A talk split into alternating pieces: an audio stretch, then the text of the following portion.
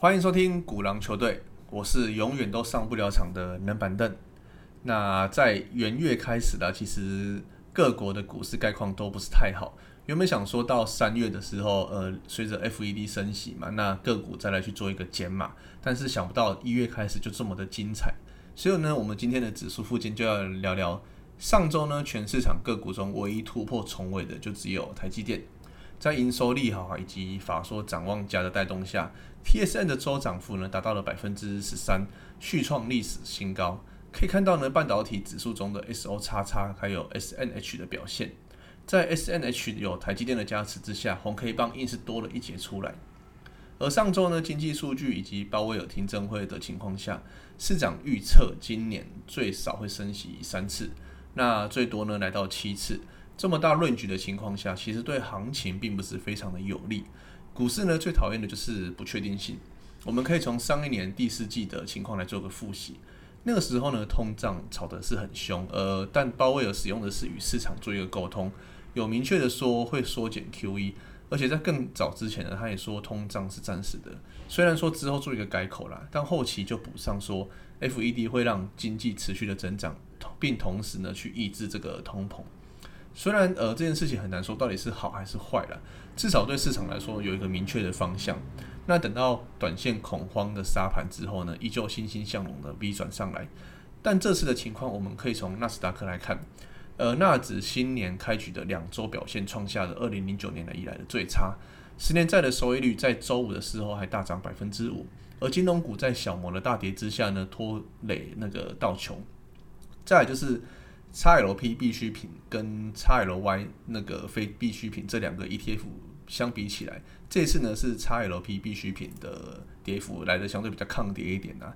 那目前呢，现在的资金流向会趋向于保守，而今年在各大的企业还会碰上一个问题，那就是二零二一的营收基期过高，今年很难再有这么好的营收，这样的话呢，就会造成想象空间就会变得比较有限啊，很难说去炒一个题材。那在 FED 给出明确的答案之前呢，我们建议以保守为重，别当 formal 仔。现在呢，我们就好好的看着前线的士兵去战争就好。等到血流成河之后，最后活下来的才是真正的赢家。那我们开始进入我们今天的主题。呃，南韩呢有一流的半导体产业，这个我们都知道。那在人才的技术上领先全球，一片高科技而且欣欣向荣的国家。却因为一个不起眼的工业原料，差点搞得国家走向瘫痪。那是什么呢？就是我们今天要讲的尿素短缺的问题。上一年第四季的时候，想必很多人都还记得，那个时候中国遇到的缺电。那在能源短缺的情况下，煤炭的价格又大幅的上涨。中国为了自主，开始限制能源的出口，那也包含尿素。中国在二零一五年时生产尿素来到了九千万吨。那其中呢，有八成的生产来源是煤，其他为天然气。不过呢，尿素的产业大量的使用能源啊，那高污染，却有许多中国的尿素厂都是赔钱在生产的。这也使得呢，中国的“十三五”规划呢设设下一个强硬的目标，要大量的减少产能一千三百万吨的尿素，那淘汰呢产能利用率较低，还有没有规模意义，还有年年亏损的尿素厂。更取消过去支持尿素产业的化肥生产用电，还有天然气的补贴，那也使得生产的成本大增呐。刚好呢，由于上的疫情的影响，中国尿素开工率仅，而中国尿素的厂开工率仅六成而已，生产量只有五千六百万吨，减少幅度超过“十三五”计划的目标，这也使得二零二一年五月的时候，尿素以来的价格就悄悄的上涨。习近平一声令下，控制空污啊，还有碳排放，同时呢，又与产煤大国澳洲打起贸易战。再呢，又适逢全球煤炭产能下降的情况下，无法因应这次疫情缓和啊，还有经济复苏以来需要的需求，那也导致全球的煤价突然大涨，中国的煤价也跟着飙涨，并造成煤荒。那尿素呢的产能也跟着吃紧，涨幅达到了倍数，到上一年年底的时候还大涨超过十倍。过去呢，车用尿素十公升大概是一万韩元，那目前二手市场的价格来到十二万韩元。尿素主要是由碳、氮、氧还有氢元素所组成的，是一种含氮量非常高的氮肥。那对于土地的危害程度相当的小，呃，主要呢是用在于农作物的肥料啊，还有柴油车上面。那南韩呢是柴油车大国，全国呢有一千多万辆的柴油车，全国登记的机动车辆有百分之四十都是吃柴油的。为了提倡现在的环保观念，在二零一五年的时候，南韩就强制规定所有的车辆都必须使用尿素来控制这个废气排放。而现行的柴油车在出厂的时候呢，也会设定所谓的电脑锁，当排放废气侦测不到尿素的时候，会减少引擎的效能，或者是说直接关闭引擎。而南韩在这方面太依赖中国了，有百分之九十七的尿素都是从中国进口。而限制那个消息出来之后呢，直接引发尿素荒，一度限额配给，大车司机还得大排长龙的来抢这个尿素。那很多人都会想说，诶，不过就一个尿素而已嘛，导致柴油车不能动，那到底有什么好担忧的？但其实影响呢是环环相扣的。如果说一般的家庭不能出游的话，那倒是还好啦。但像货车啊这种需要运送必需品物资的，可能就会直接到造造成呃物流中断。那消防车或者是救护车，如果说因为没有尿素而停止的话，也会另一波的造成人民安全的冲击。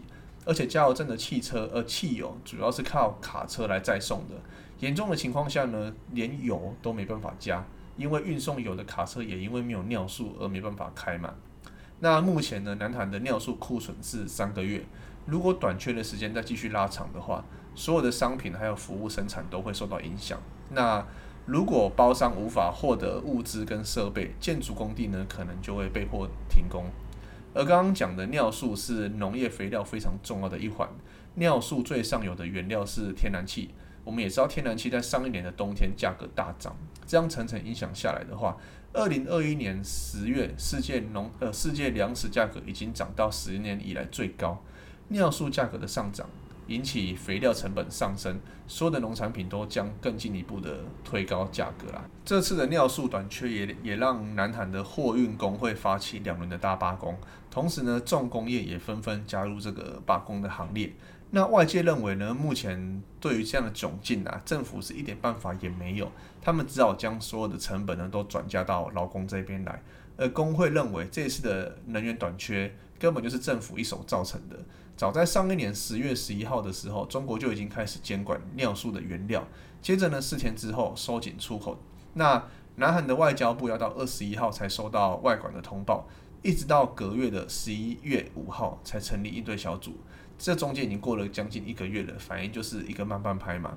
而这波的监管到底什么时候才能解禁，目前也还无从得知了。这也让外界很好奇，在一个全球高度发达。那技术一流的南韩为何会落到这种局面？主要呢，就是因为中国的东西太便宜了，尿素的生产不像半导体那样需要一流的技术。那原本有很多南韩的企业都有在生产尿素，但这都无法给南韩的化工厂带来太多的利润啊。南韩的经济对于进口依赖的程度呢，很容易受到全球供应链中断呃来来影响。而进口项目达到了一万两千五百八十六件。有三千九百四十一个进口项目仰赖单一个国家，其中呢一千八百五十个呃项目通通是仰赖中国。那比如说像车子啊、航空业所用到的原料镁，百分之百是从中国进口。荧幕所需要的磁铁对中国的依赖程度达到了百分之八十六，而电动车电池中的锂有八呃有百分之八十三也都来自中国大陆。从一九九二年中韩建交之后。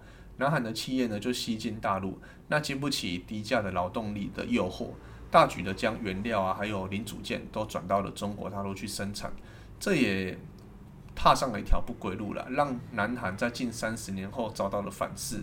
作为中国的替代品，南韩现在已经开始向中东啊、东南亚还有俄罗斯引进尿素，具有降低依赖中国的作用。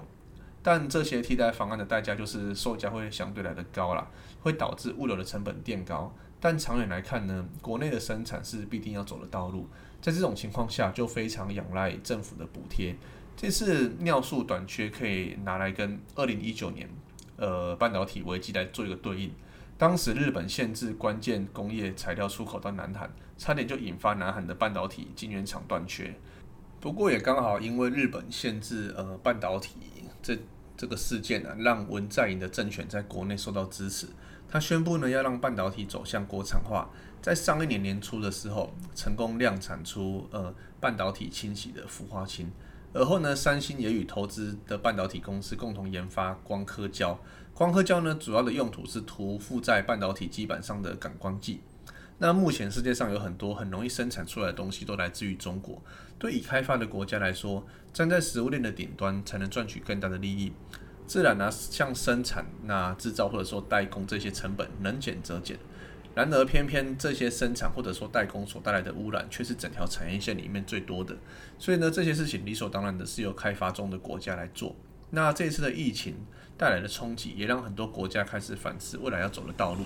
像美国在川普时代就喊出“美国制造”，一方面呢是不想依赖太太依赖单一国家了，那到时候呢也很容易被牵着鼻子走。相信未来啦，无论从上游的设计端到下游的制造呢，都会经历过一次的大大洗牌。那各国政府也开始整顿自身国家的产业供应链。有了南韩的前车之鉴，分散风险，教国教会我们一句话，那就是不要把鸡蛋放在同个篮子里呀。我是冷板凳。感谢你今天的收听，如果有任何的想法的话，都欢迎留言让我们知道。我们下次见。